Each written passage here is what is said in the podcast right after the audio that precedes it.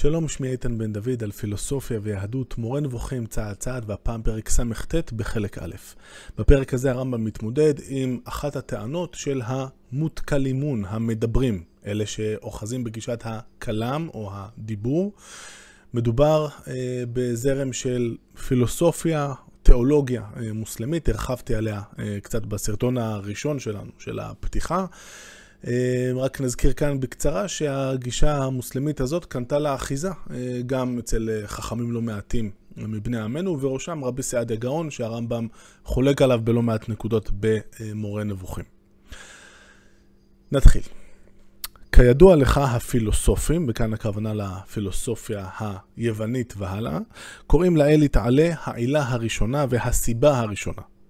אלה הידועים כמדברים בורחים מאוד משם זה. הם קוראים לו הפועל. הם חושבים שיש הבדל גדול בין שנאמר סיבה ועילה ובין שנאמר פועל. כי הם אומרים שאם נאמר עילה, מתחייבת מציאות העלול. וזה יביא לקדמות העולם, ושהעולם הוא לא, כלפי אלוהים, על דרך החיוב. ואילו כאשר אנו אומרים פועל, אין מתחייב מכך שימצא הפעול עמו, כי יש שהפועל קודם לפעולתו. יתר על כן, אין הם תופסים את משמעות היות הפועל פועל, אלא באופן שהוא קודם למעשהו. רצתי כאן אה, בכוונה קצת אה, קדימה, עכשיו נעשה אה, rewind ונעבוד טיפה יותר לאט. קודם כל, החל בפילוסופיה היוונית, שהרמב"ם מקבל אותה, נזכיר, דרך מפרשי המוסלמים, ובראשם אבו נאסר אל-פרבי ואבן סינה. האל נתפס בין היתר כסיבה הראשונה. הרעיון של אריסטו, אה, או אחת ההוכחות שלו לקיום, ה... לקיום האל, היא שלכל דבר יש סיבה, אנחנו לא יכולים לחשוב אחרת. אז לאלף יש סיבה ב' ולב' יש סיבה ג' ולג' יש סיבה ד', שום דבר איננו קיים ללא סיבה. אבל השרשרת הזאת של העילה והעלול, הסיבה וה, אה, וה, וכן הלאה, היא חייבת לעצור באיזשהו מקום. אם יש לנו שרשרת אינסופית כזאת של דבר אחד שהוא סיבה של דבר אחר וכן הלאה וכן הלאה, בסוף אין, אם אין איזה עוגן שיחזיק את הכל, אין לנו באמת הסבר למה בכלל יש מציאות. וההסבר הזה של למה יש מציאות, אותו עוגן הוא הסיבה הראשונה, פרימה קאוזה, והסיבה הראשונה הזאת היא-היא כמובן האל. זה הכיוון הכללי של הוכחת, אה, או אחת מהוכחות אה, קיום האל על ידי אריסטו. עכשיו, המותקלימון, המדברים, הבעיה שלהם עם העניין הזה הייתה אה, כזו. המחשבה שלהם היא שאם אה, דבר מסוים הוא סיבה של דבר אחר, אז הדברים האלה חייבים להתקיים ביחד. למה הכוונה? נניח שעכשיו יש כאן אה, מדורה, והמדורה מפיצה חום. אז הנה החום, הסיבה שלו היא המדורה, ומכיוון שהמדורה היא הסיבה של החום, ברגע שיש מדורה, הרי שיש גם חום. החום והמדורה אה, הגיעו לעולם ביחד. לא, זה לא שקודם הייתה מדורה ואחרי כמה זמן פתאום גם נהיה חום, אלא ברגע שה, שהמדורה הודלקה, החום מיניה ומתחיל לקרון ממנה החוצה. והבעיה בתפיסה הזאת היא שאם, אומרים המותקלימון, אם אנחנו נגיד שגם האל הוא סיבה או עילה למציאות, זה בדיוק אותו דבר, ברגע, זאת אומרת, זה לא כמו, לא יכול להיות מצב שהיה את האל זמן מסוים, ורק אז נברא העולם, כמו שהמדורה לא יכולה להתקיים בלי להפיץ אה, חום, ולכן, מכיוון שאין חולק על כך שהאל הוא קדמון, זאת אומרת, הוא לא נברא באיזשהו זמן מסוים, הרי שהעולם התחיל יחד איתו, העולם תמיד היה קיים, העולם לא נברא בנקודת זמן מסוימת. ולמה זו בעיה? זו בעיה מכיוון שהמהלך העיקרי אה, של הכלם הוא להוכיח את קיום האל מתוך כך שהוא ההבנה של האל כמי שברא את העולם, מי שחידש את העולם. אחת השאלות הבסיסיות של הפילוסופיה, ולצורך העניין זה גם המדע בימי הביניים, היא השאלה האם העולם קדמון או מחודש, האם הוא נברא בזמן מסוים או שהוא תמיד היה קיים. המהלך שהכלה מנסים לבסס הוא שהעולם נברא. אם העולם נברא, או התחדש בלשון, בלשון העברית של מי הביניים, מנכח שהיה שם מחדש, משהו ברא אותו. והמשהו שברא אותו זה אלוהים. ככה הוכחנו את קיום האל. אנחנו יוצאים מנקודת ההנחה שהעולם נברא, ומכיוון שכך חייב להיות אה, מישהו שברא אותו, וזה אלוהים. הרמב"ם מאוד לא אוהב את הגישה הזאת, כי העמדה שלו, שהוא יפתח אותה בהמשך של מורה נבוכים, היא שלא ניתן להוכיח שהעולם מחודש. לא ניתן להוכיח שהעולם נברא. לא לדאוג, הוא גם יראה במתקפה יעילה מאוד ויפהפייה בעיניי אה, נגד אריסטו, שגם לא ניתן לטעון שהעולם קדמון. זאת אומרת, אי אפשר לבסס אף אחת משתי הטענות האלה. לא שהעולם נברא ולא שהעולם קדמון. אבל, על כל פנים, אה, הוא ירצה עכשיו לקעקע את הטענה אה, של הכלם, לפיה אי אפשר לקרוא לאל סיבה או עילה, בגלל שאנחנו מאבדים, אה, עם ההגדרה הזאת, אנחנו נאבד את היכולת להגיד שהעולם הוא נברא, ואיתה את היכולת שלנו לבסס את קיומו של אלוהים.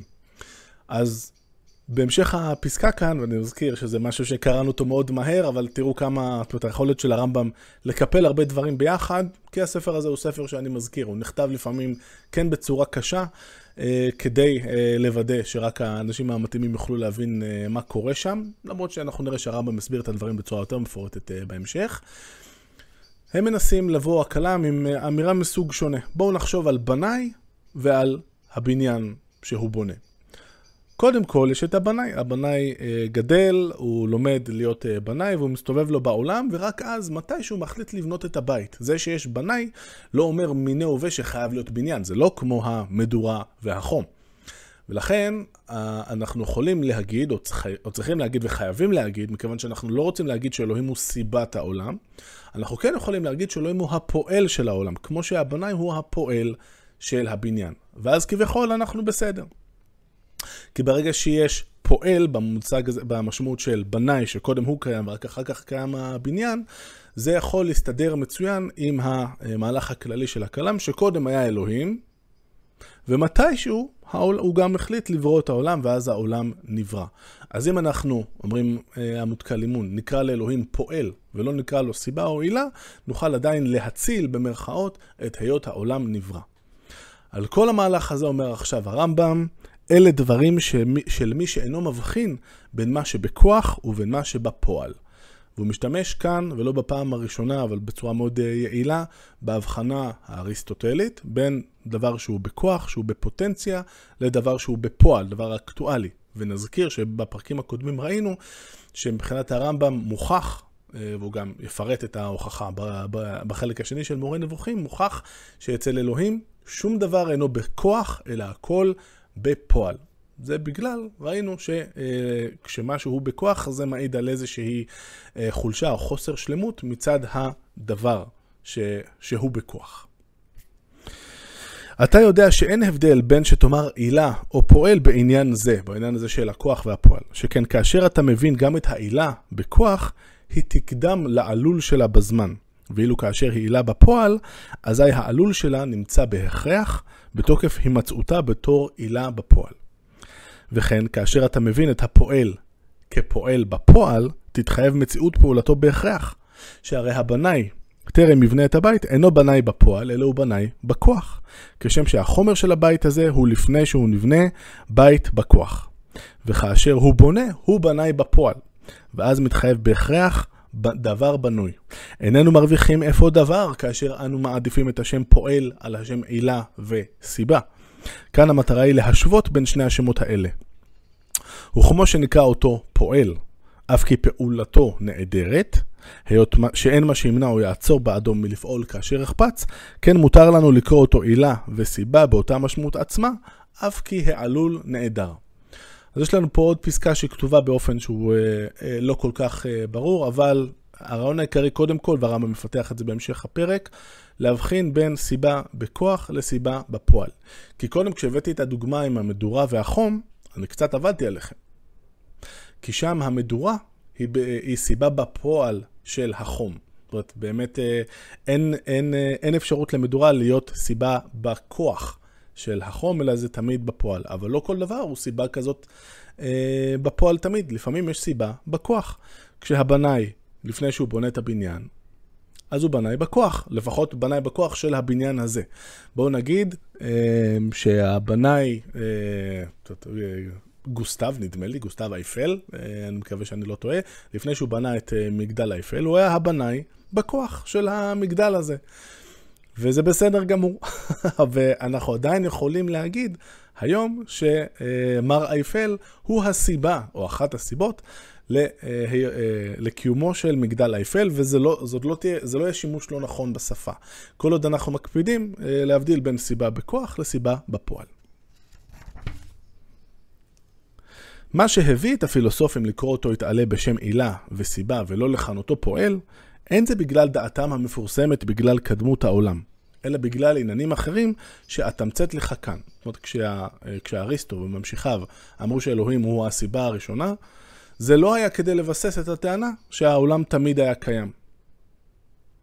הובהרה בפיזיקה, בספר, בחיבור הפיזיקה של אריסטו, מציאות הסיבות לכל מה שיש לו סיבה, והן ארבע. החומר, הצורה, הפועל והתכלית, ומהן קרובות ומהן רחוקות. אה, דיברנו על זה וגם הקדשתי לעניין אה, סרטון נפרד שאפשר לראות אה, כאן, ויש את הלינק בתיאור. לכל דבר אפשר לחשוב על ארבע סיבות, שכל אחת מהן מצביעה על איזשהו היבט אחר, ואם ניקח בקצרה את השולחן שיש לי כאן, החומר שלו הוא עץ, בלי עץ לא היה שולחן, הצורה שלו, אה, זאת אומרת, זאת המהות שלו, המהות של השולחן זה משטח ישר שמוגבע מהרצפה ואפשר להניח עליו דברים בלי שהוא יתרסק, הפועל זה אותו נגר, אה, סליחה, הצורה הזאת הצורה הגיאומטרית במקרה הזה, שזה עגול. אה, הפועל אה, זה הנגר, והתכלית זה למה הדבר הזה קיים, כדי, כמו שאמרנו, משטח ישר גבוה מהרצפה, שאפשר להניח עליו דברים בלי שהוא יתפרק. אז יש ארבע סיבות או ארבעה אספקטים. שרק כשאני יודע אותם, אני יכול להגיד שאו, הבנתי את הדבר הזה, אני יודע את השולחן, אני מבין את השולחן. אז יש ארבע סיבות, ומהן קרובות ומהן רחוקות. מה זה אה, קרובות או רחוקות? יש את הנגר שעשה את השולחן הזה, אבל מתישהו, אה, זאת אומרת, גם, גם, גם לנגר הזה היו את הסיבות שהביאו אותו לכדי מציאות, למשל ההורים שלו, וכן הלאה וכן הלאה וכן הלאה, כי גם ההורים שלו, דברים אחרים הביאו אותם לידי מציאות. אז יש סיבות קרובות ויש סיבות שהן רחוקות יותר בשרשר, בשלשלת הזאת של הסיבות. וכל אחת מן הארבע האלה נקראת סיבה ועילה. ומדעותיהם של הפילוסופים, אשר אני אינני חולק עליהן, שהאל יתעלה הוא הפועל, והוא הצורה, והוא התכלית. זאת אומרת, שלוש סיבות מתוך הארבע. איזה סיבה חסרה לנו? הסיבה של החומר. העץ הזה מורכב אה, מעץ, אנחנו לא יכולים להגיד שאלוהים הוא הסיבה מהבחינה החומרית, כי כמובן לאלוהים אין גוף. אבל כן, הרמב"ם מראה לנו עכשיו כיצד אה, אפשר לייחס לאלוהים כל אחת משלוש הסיבות האחרות. לכן אמרו שהוא יתעלה סיבה ועילה כדי לכלול את שלוש הסיבות האלה, כלומר שהוא פועל העולם, צורתו ותכליתו. מטרתי בפרק זה לבאר לך מאיזו בחינה נאמר עליו יתעלה שהוא הפועל והוא צורת העולם ותכליתו גם כן. זאת אומרת, מכאן אה, ואילך המטרה בפרק הזה תהיה להסביר איך או אה, מאיזו בחינה אלוהים כן מהווה את שלוש הסיבות, חוץ מחומר, כל שלוש הסיבות האחרות, לעולם ולכל מה שבתוכו. אל תעסיק את דעתך כאן במשמעות של חידושו את העולם, או היות העולם מתחייב ממנו לפי דעתם, שכן עוד יבואו על כך דברים רבים הראויים לעניין זה. זאת הרמב"ם מקפיד שאנחנו ננתק את הדיון הזה מהניתוק אודות קדמות העולם או חידושו. עכשיו, הערה למי שצופה בי במאה ה-21 אה, והלאה, אנחנו לא רגילים לחשוב על הדילמה אה, הזאת, אם העולם אה, מחודש או שהוא קדמון. אבל שוב, אני רק מזכיר שבתקופה שהספר הזה נכתב, זאת אחת השאלות הכי בוערות שיש. הרמב"ם רוצה לוודא שאנחנו כרגע שמים את השאלה הזאת בצד, והוא אכן יקדיש לה תשומת לב מרובה בהמשך הספר.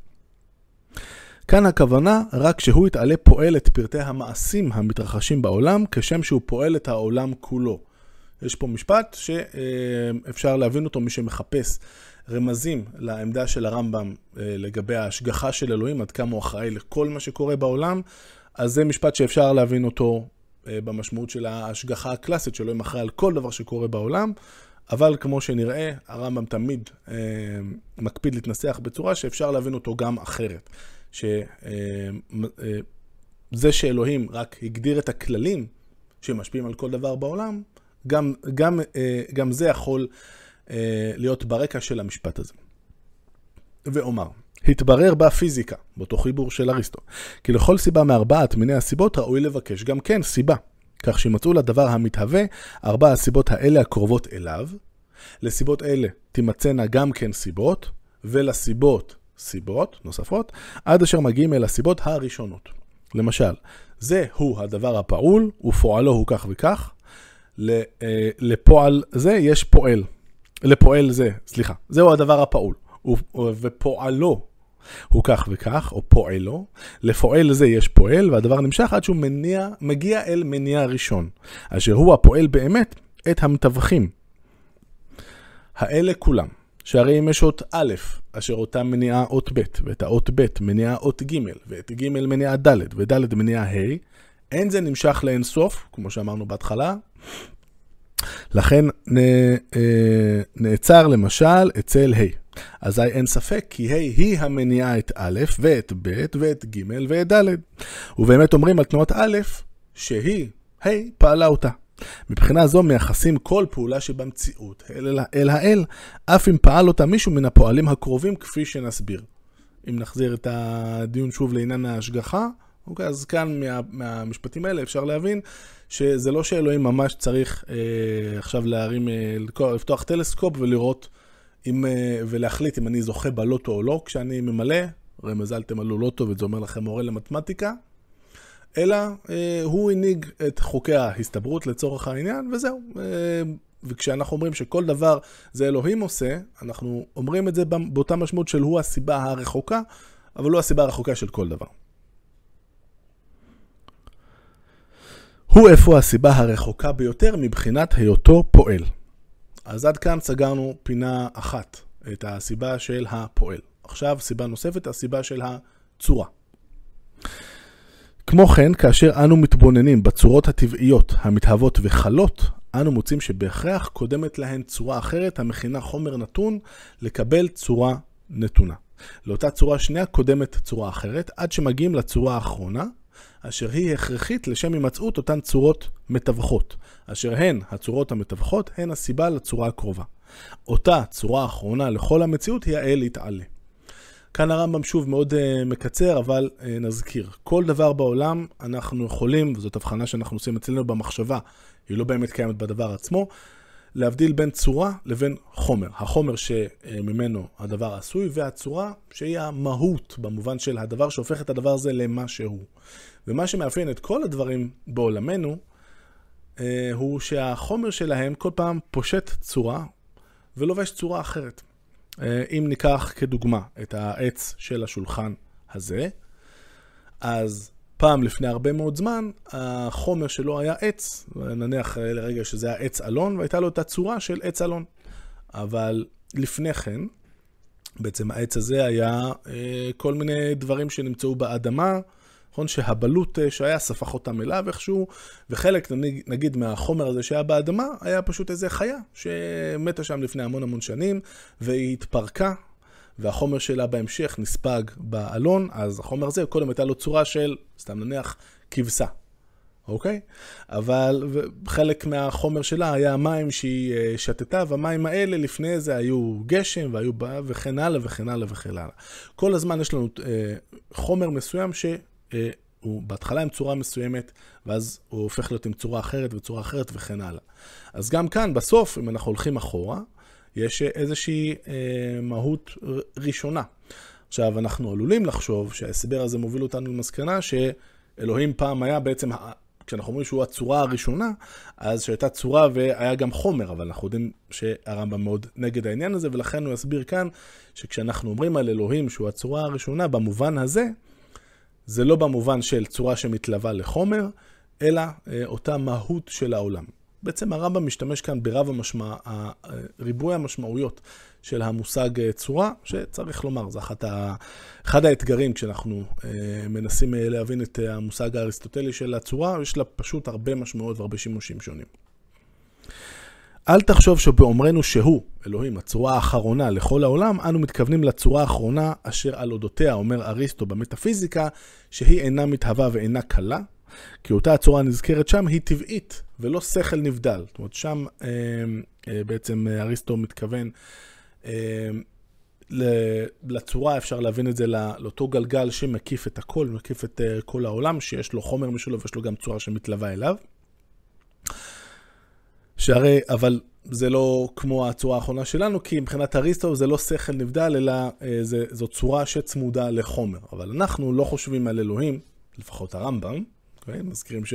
נזכיר שזה לא היה טריוויאלי בזמנו של הרמב"ם, שאלוהים הוא שכל נבדל, הוא שכל אה, שמתקיים ללא גוף שצמוד אליו, וכמובן יש עוד זכלים נבדלים בעולם, לא הרבה, אבל על זה לא עכשיו. שהרי אין דברנו על אודותיו יתעלה שהוא צורתו האחרונה של העולם, משול להיות הצורה בעלת החומר, צורה לאותו חומר. באופן שיהיה הוא יתעלה צורה לגוף. לא מבחינה זאת נאמרו הדברים, אלא כשם שכל נמצא בעל צורה הוא מה שהוא בתוקף צורתו, זאת אומרת הצורה היא מה שמגדירה את המהות של הדבר, וכאשר קלה צורתו, קלה ובטלה הווייתו גם כן, כך גם היחס הזה עצמו, יחס האלוה אל כל העקרונות הרחוקים של המציאות. זאת אומרת, זה שאנחנו אומרים שהוא הצורה שלהם, זה פשוט דרך לומר או להסביר את היחס. כי הוא בעצם מביא אותם לידי מציאות, או יותר נכון, מציאותם נגזרת ממציאותו של האל, ממש כמו שקיומו של השולחן הזה נגזרת במובן מסוים מהצור, מהצורה של השולחן. כך גם היחס הזה עצמו יחס האלוה אל כל העקרונות הרחוקים של המציאות. כי בתוקף מציאותו של הבורא עצמו הכל נמצא, והוא מספק את המשך קיומו על ידי העניין המכונה שפע, כפי שנסביר באחד מפרקי ספר זה, מושג השפע, אחד המושגים המרכזיים והעמומים במורה נבוכים, אבל על זה עוד נדבר בהמשך. אה, ואם אה, להקריא את אה, הקטע המקביל בפתיחה, ממש בפתיחה של משנה תורה, החיבור הגדול של הרמב"ם, שכתוב בעברית המופלאה שלו, יסוד היסודות ועמוד החוכמות, ועמוד החוכמות, ככה הוא פותח את הספר, לידע שיש שם מצוי ראשון, והוא ממציא כל הנמצא, וכל הנמצאים משמיים וארץ ומה שביניהם לא נמצאו אלא מאמיתת הימצאו. ואם יעלה על הדעת שהוא אינו מצוי, אין דבר אחר יכול להימצאות. בעצם האלוהים הוא הסיבה של העולם. שימו לב, כמו תמיד, אני מפנה את תשומת לבכם שהרמב"ם פה מאוד נמנע מלהשתמש במושג בריאה, והוא בעצם משאיר, פתוח את ה... משאיר פתוחה את השאלה אם, אם העולם נברא או לא, גם במשנה תורה וגם כמובן במורה נבוכים. אילו הנחנו שהבורא נעדר, הייתה המציאות כולה נעדרת, ומהותן של סיבותיה הרחוקות ממנה, של המסובבים האחרונים ושל מה שביניהם, הייתה בטלה. Okay? ואם יעלה על הדעת שהוא אינו מצוי, אין דבר אחר יכול להימצאות. זה בדיוק אותו ניסוח, אבל בשפה קצת יותר פילוסופית. האל מתייחס אפוא למציאות כולה, כמו הצורה לדבר אשר יש לו צורה, ואשר בה הוא מה שהוא, ועל ידי הצורה נקבעת אמיתתו ומהותו. כן יחס האלוה אל העולם. מבחינה זאת נאמר עליו שהוא הצורה האחרונה ושהוא צורת הצורות, כלומר שהוא זה אשר מציאותה וקיומה של כל צורה בעולם נשענים בסופו של דבר עליו. ובו קיומה, כשם שהדברים בעלי הצורות קיימים בתוקף צורותיהם. בגלל העניין הזה הוא נקרא בלשוננו חי העולמים, פה הרמב"ם מצטט, כי כל הספר הרי כתוב בערבית, חי העולמים, את זה הוא כותב בעברית. משמעותו שהוא חיי העולם כפי שהתברר. כך גם הדבר לגבי כל תכלית. זאת אומרת, עד עכשיו סגרנו שתי פינות מתוך השלוש, ועכשיו הסיבה הרביעית, סיבת התכלית. התכלית של השולחן, שיהיה משהו מוצק ושטוח לשים עליו אה, דברים בגובה מסוים מהרצפה.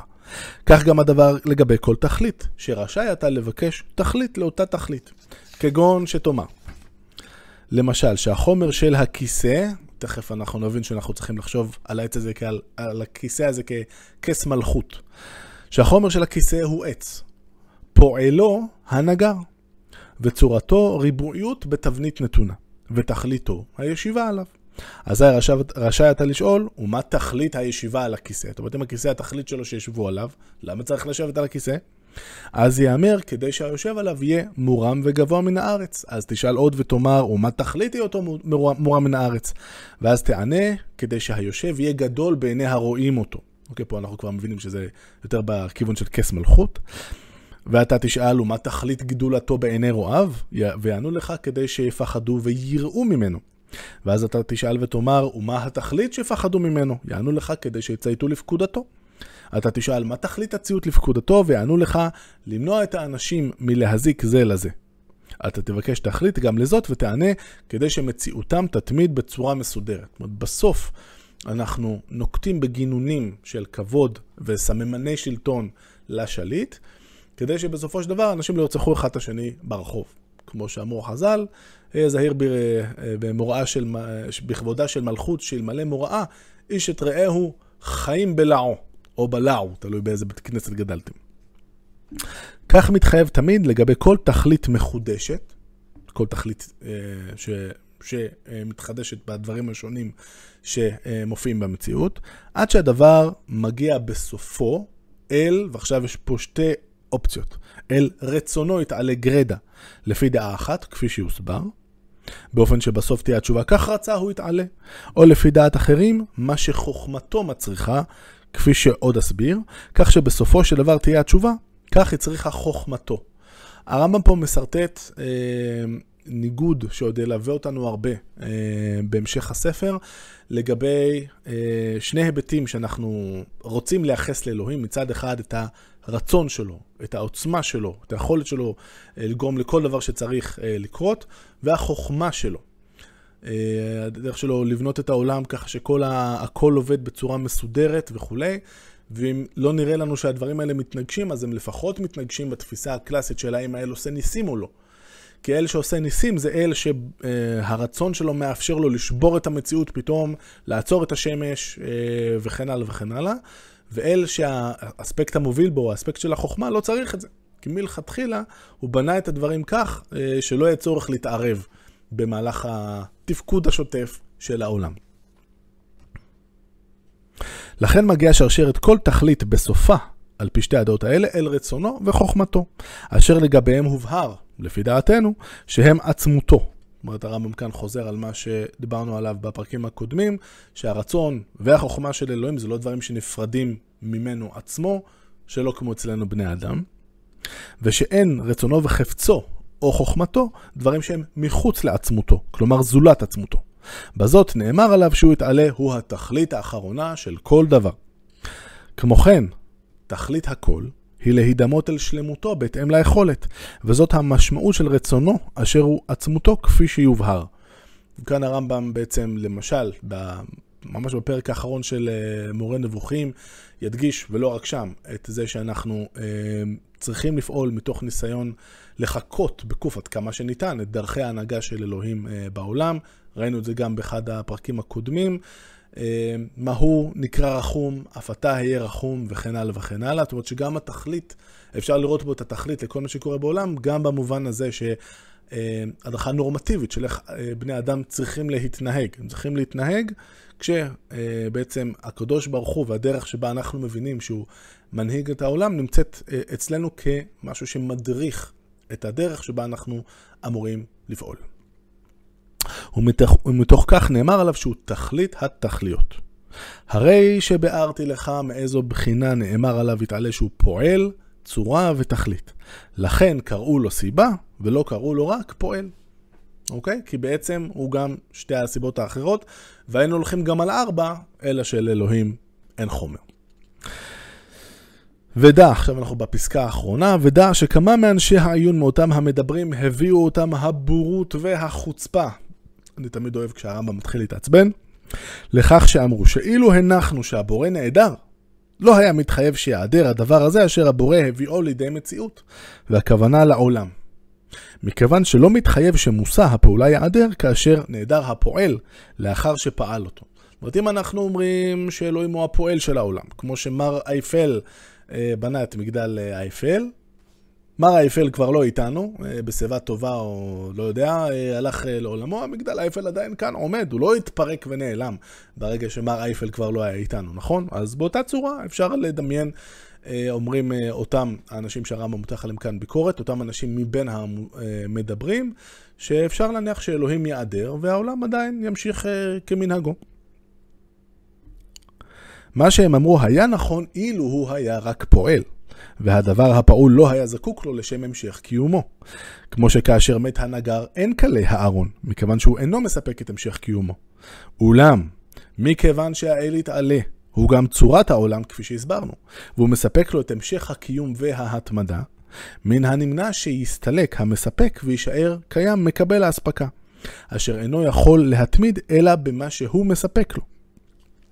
ואם אנחנו מכירים שוב את המקבילה שמנוסחת בצורה כל כך תמציתית ונפלאה אה, במשנה תורה, ואם יעלה על הדעת שהוא אינו מצוי, אין דבר אחר יכול להימצאות. פשוט וקל. עד כדי כך, משפט הסיום של הרמב"ם, מגיע דמיון השווא המתחייב מן הטענה שהוא פועל בלבד ולא תכלית וצורה.